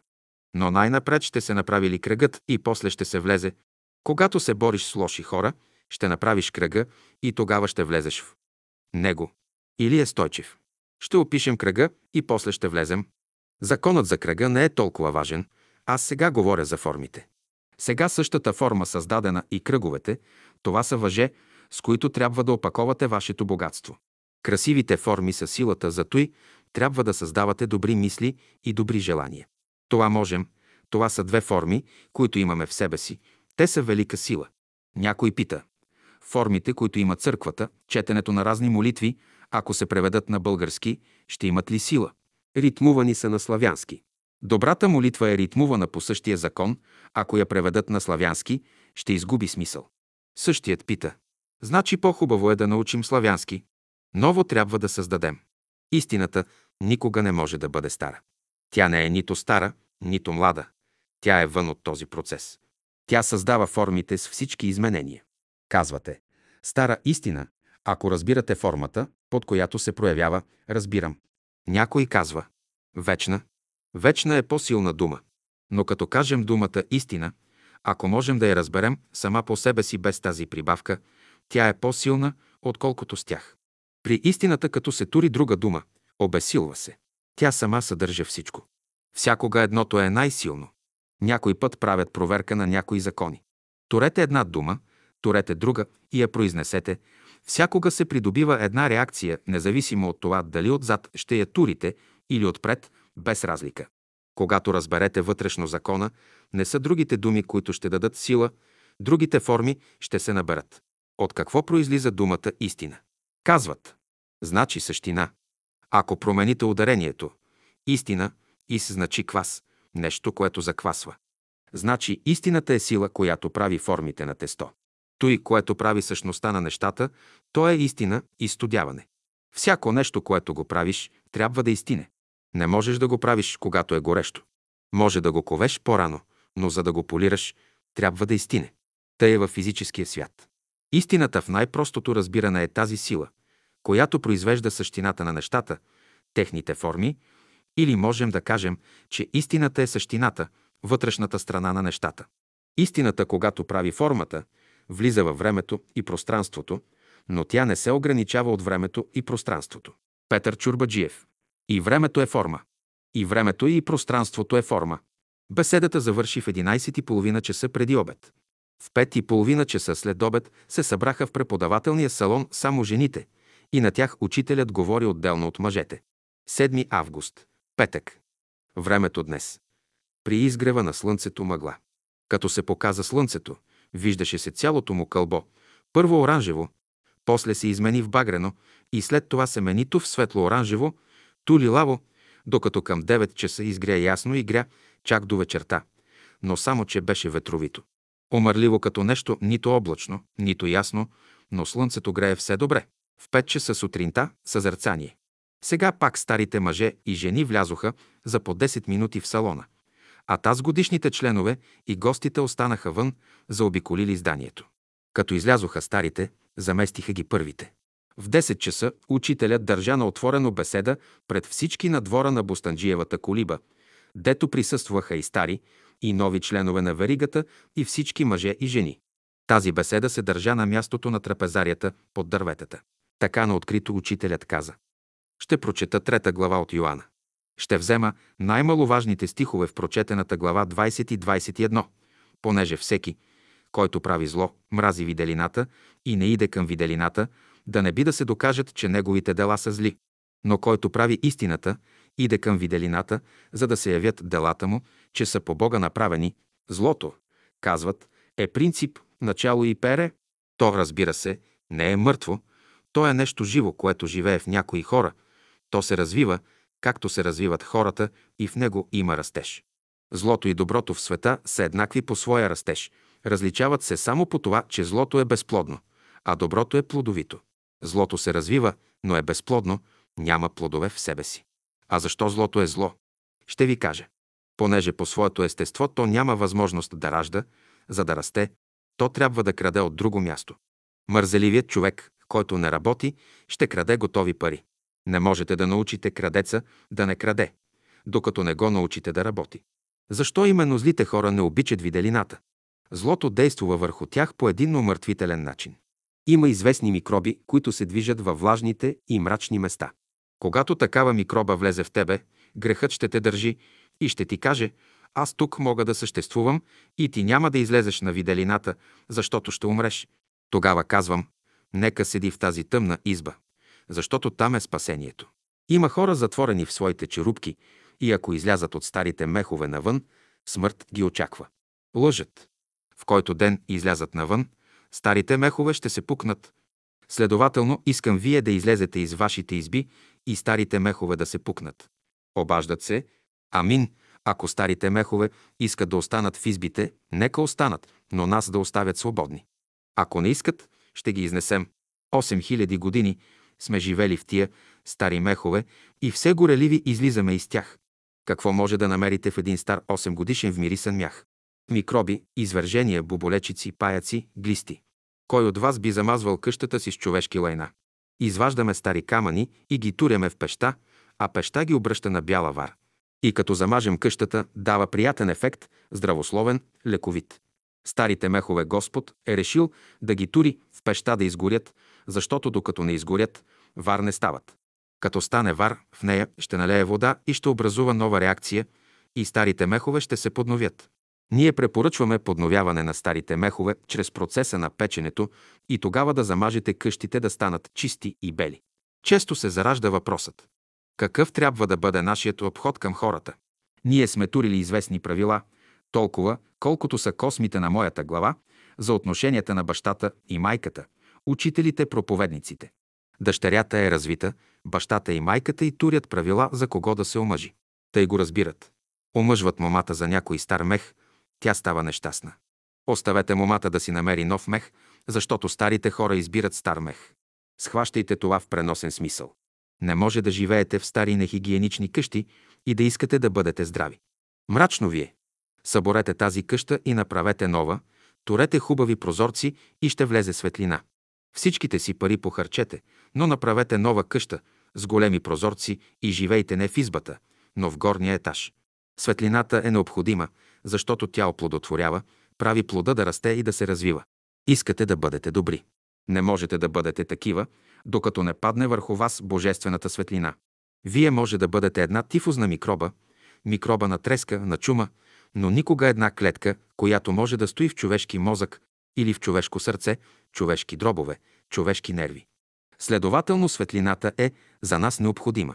Често, когато се проповядва новото учение, в хората се заражда страх да не би да се излъжат. Но кален човек, който стои в блатото, бои се да не би да го турят в кално място. Ами, че ти си окален, ти си погинал, като седиш в това блато. Но такива казват. Да не ме заведе в пъкъла. Ами, че ти като стар мех си вече в пъкъла. Никога не допущай в ума си отрицателни мисли. Накарайте ума си да излезе на виделина, към Бога, да не се боите за плата. Ама че щял да пусне вашият мех. Нека се пукне. Колкото по-скоро се пукне, толкова по-добре ще бъде за вас. И трябва да благодарите Богу, че се е пукнал. И колкото повече пукнатини има, толкова по-добре за вас. Ами ако не бяха се пукнали вашите очи, уши, уста, нос, какво щеше да бъде с вас? Това са стари мехове, които са се пукнали и трябва да се радвате, че са се пукнали. Виждате, глистите нямат очи, уши, уста като вас. Едно време и хората са били слепи и сме почнали да се пукаме. С нашите очи ние виждаме къде е тази нова къща, в която трябва да влезем.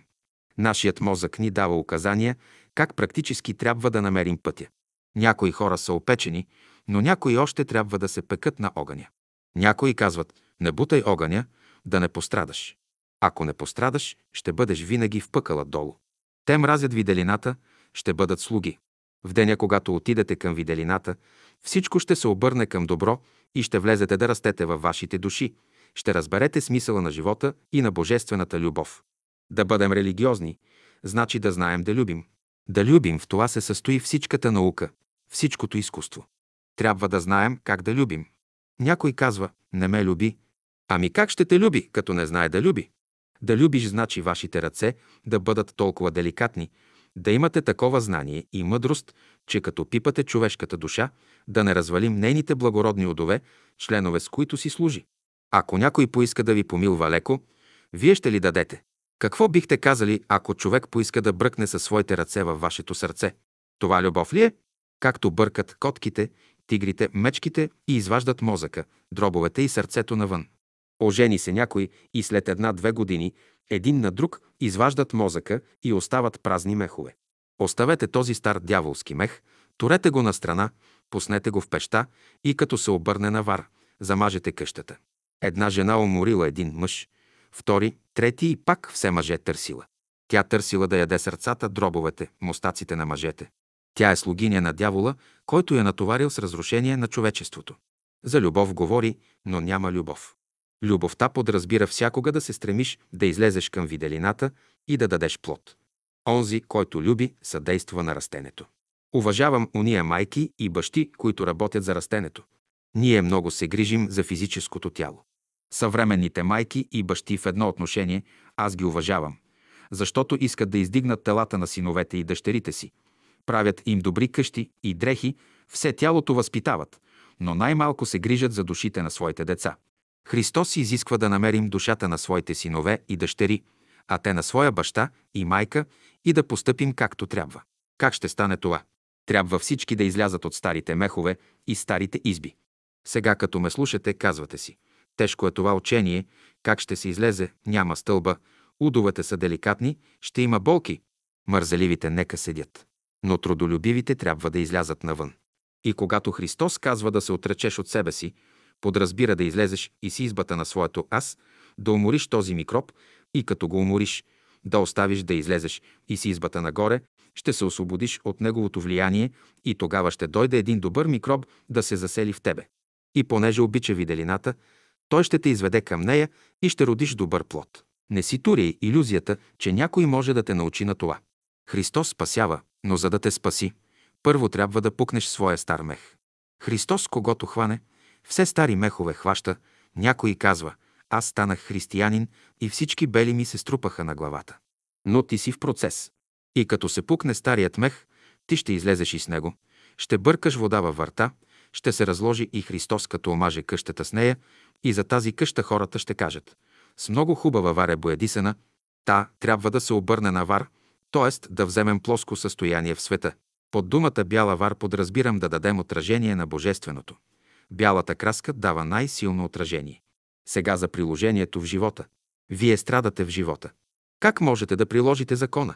Два метода има, които действуват. Имате известни спънки известни недоразумения.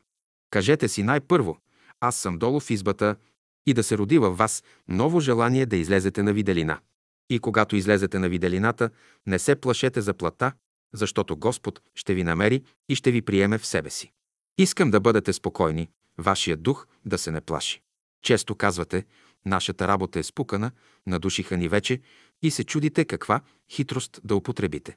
Не хитрост, а виделина е необходима за вас, не злото, а доброто. Кое е добро? Което дава плод. Кое е злото? Което не дава плодове. Това е дефиницията. Всяко нещо, което расте, е добро. Което стеснява мисълта, е зло.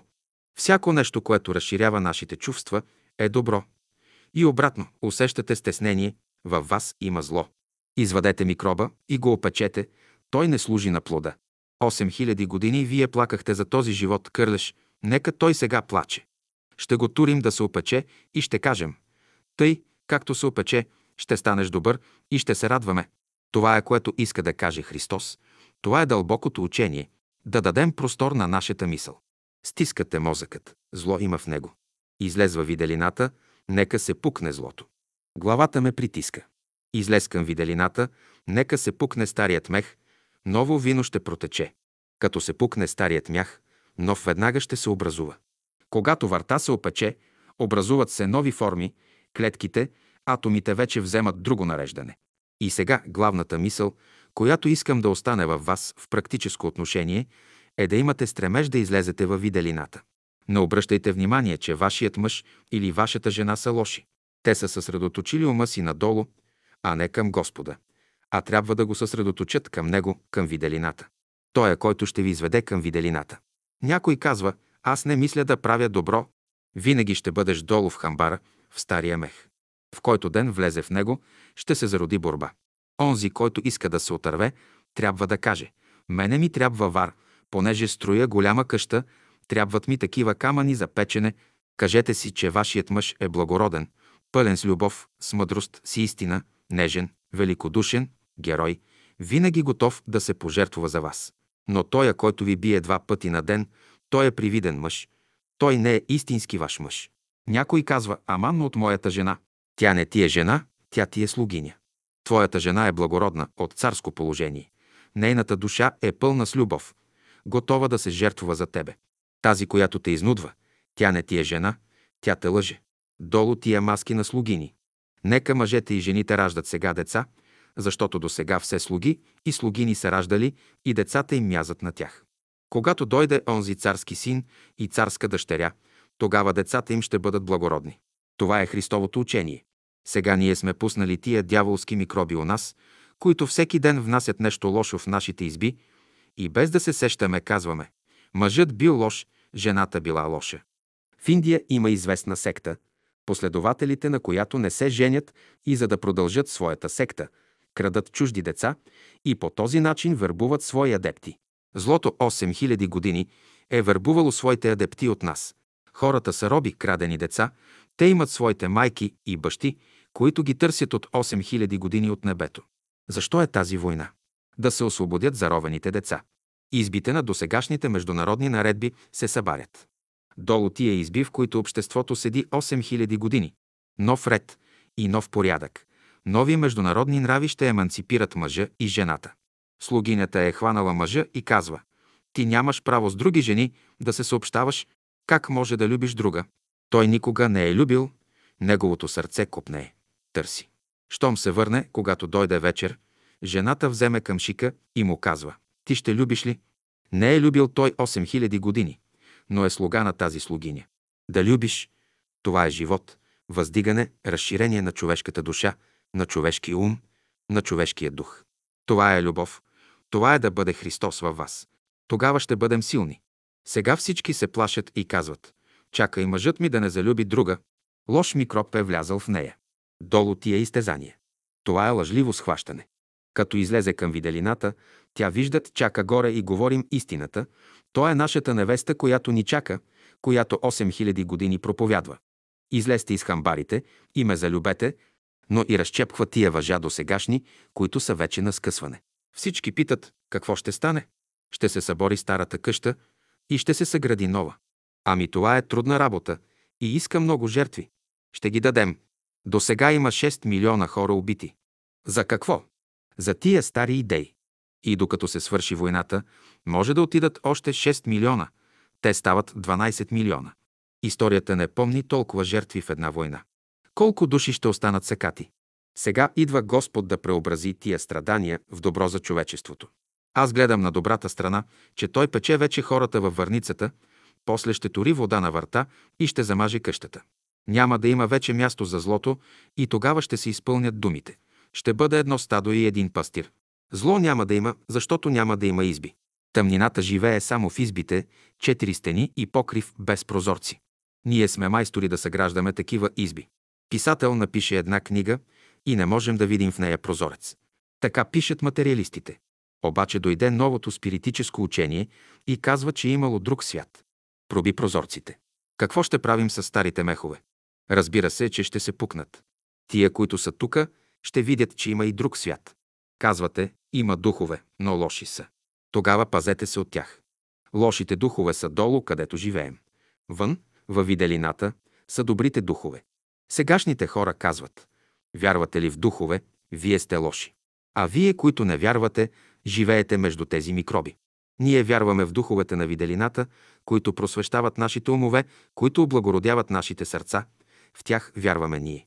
А долу са уния духове, които ни мислят злото. Ние сме били до сега техни роби. Старото учение ще го турим в пеща, ще го опечем и ще си намажем къщата с него. Това практическо и целесъобразно. Така цялата земя ще се преобрази в една градина и ще станем хора плодоядци, а не месоядци. Тия именно лоши духове ни научиха да ядем месо, защото сме имали кучешки зъби. Когато Господ направи човека, последният нямаше кучешки зъби. Това мога да го докажа. Кучешките зъби човек си ги създаде. Турил си изкуствени зъби, тях Господ ли ги създаде?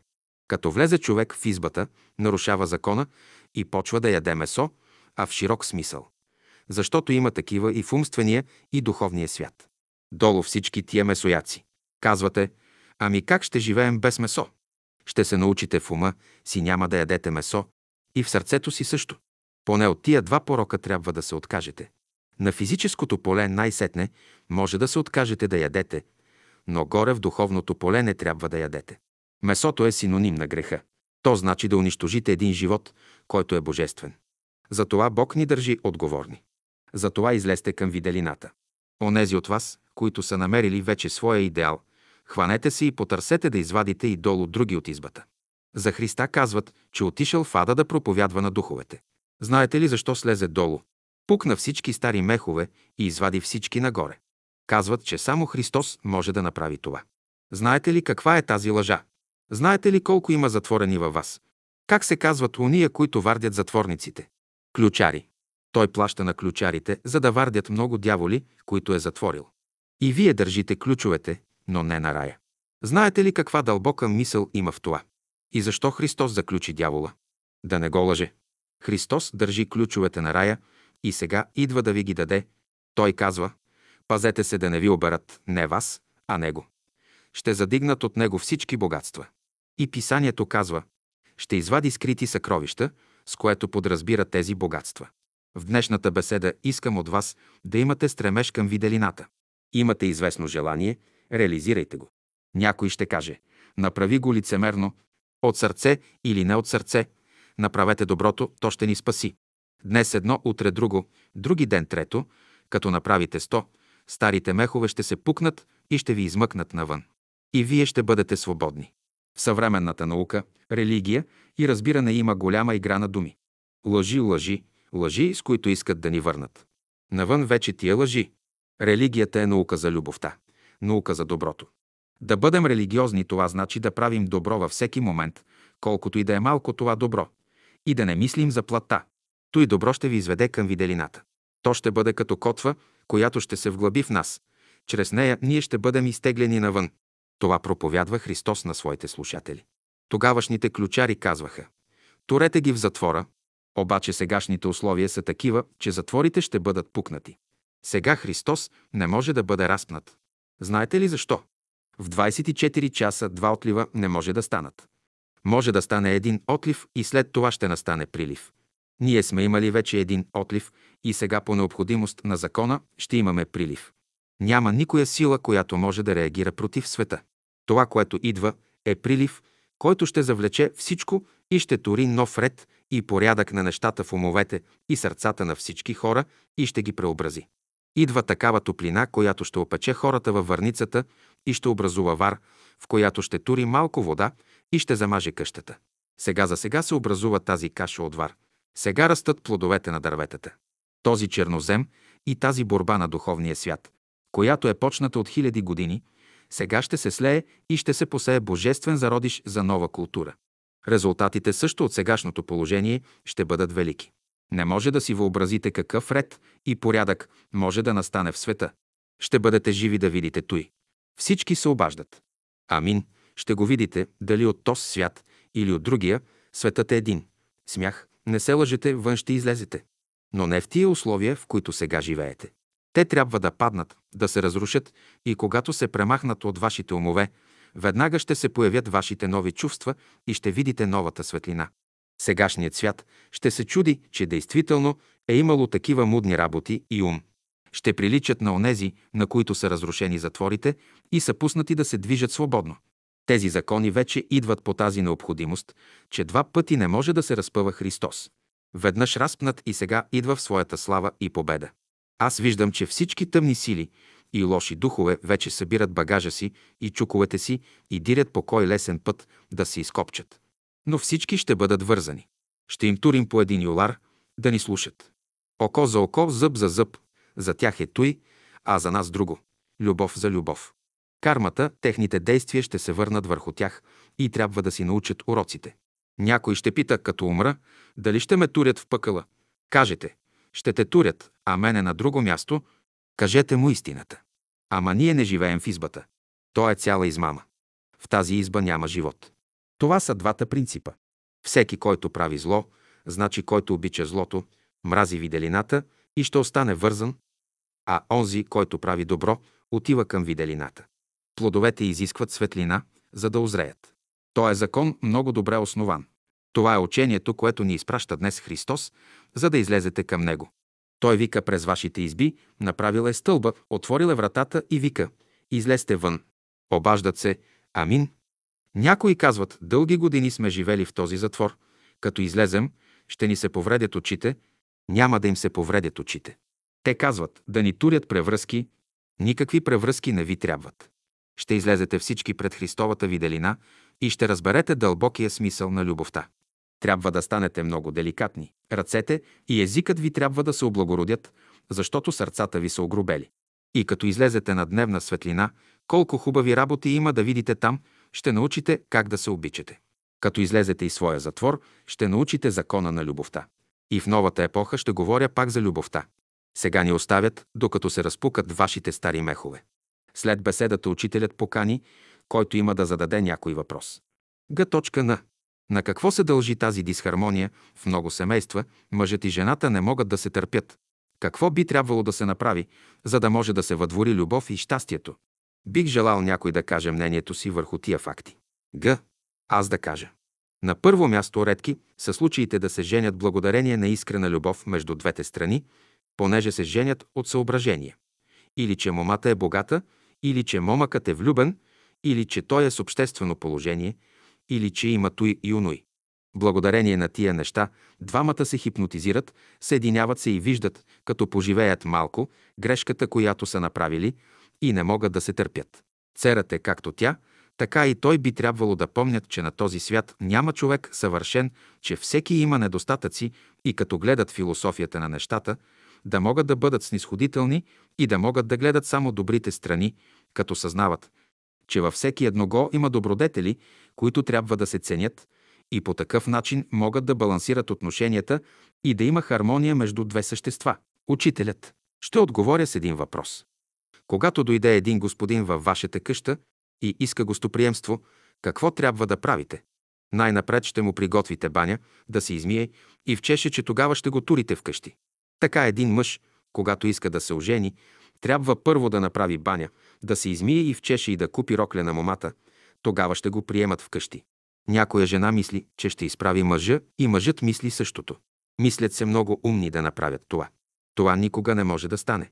На нацапана кукла отгоре, а панукла отдолу, дето се казва по какво може да я познаеш. Бележка панукла диалект на нечиста и грозна жена. Учителят. По миризмата. На точка на. Често пъти груби са мъжете, да ме извинят. Учителят. Той ли е маскиран или нейните очи така виждат? На. Върху тази поетична фигура за царската дъщеря и царския син, който като дойде, ще направи света по-другояче. Хвърлете повече светлина върху този царски син и тази царска дъщеря. Учителят. Той е много важен въпрос, който изисква цяла беседа. Мъжете не въздишат ли за тази царска дъщеря? Град. И жените. На. Явява се един момък, иска да се ожени за едно момиче. Кой е начинът по който може да се разберат? Мисля, че е по-полезно това да се направи предварително, отколкото сетне, когато се съберат и се видят добре един друг. Учителят. Вие имате едно схващане за този царски син и за тази царска дъщеря. Бих желал да зная вашето мнение. В. Види се, дълго време са царували слуги на царските тронове и слугини. И така ще върви доста дълго време, докато видим истинския наследник. Както в притчата за лозарите, когато дойде господарят, ще върже слугите и ще вземе лозето. Учителят.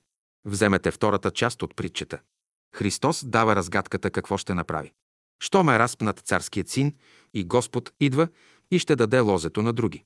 То значи, че ще ни даде друго това, а това ще изхвърли навън и ще се свърши работата.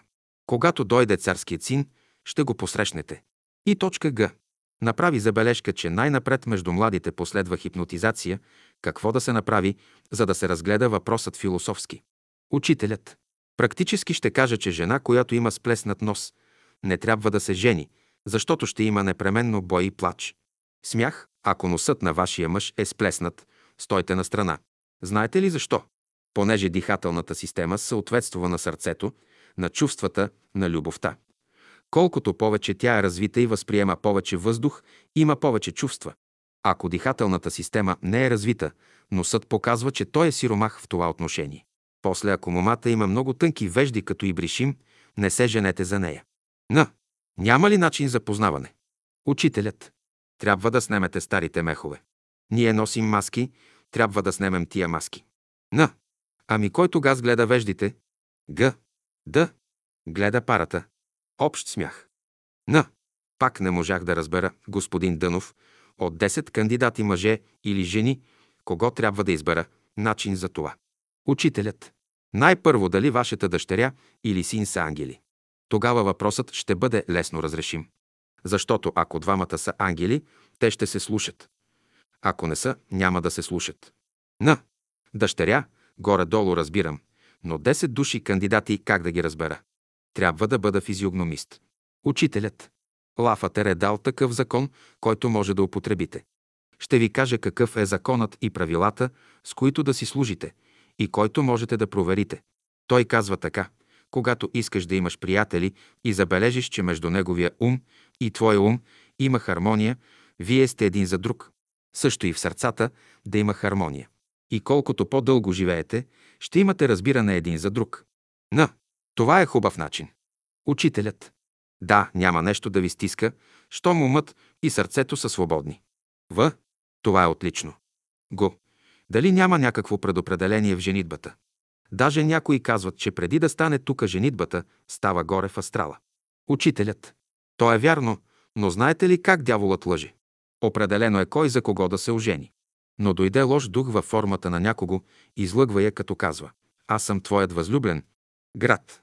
Някой казва, че контрастите се дължат на това, че стават горе. Учителят. Една душа може да бъде в невидимия свят, а другата – в материалния и не могат да се срещнат.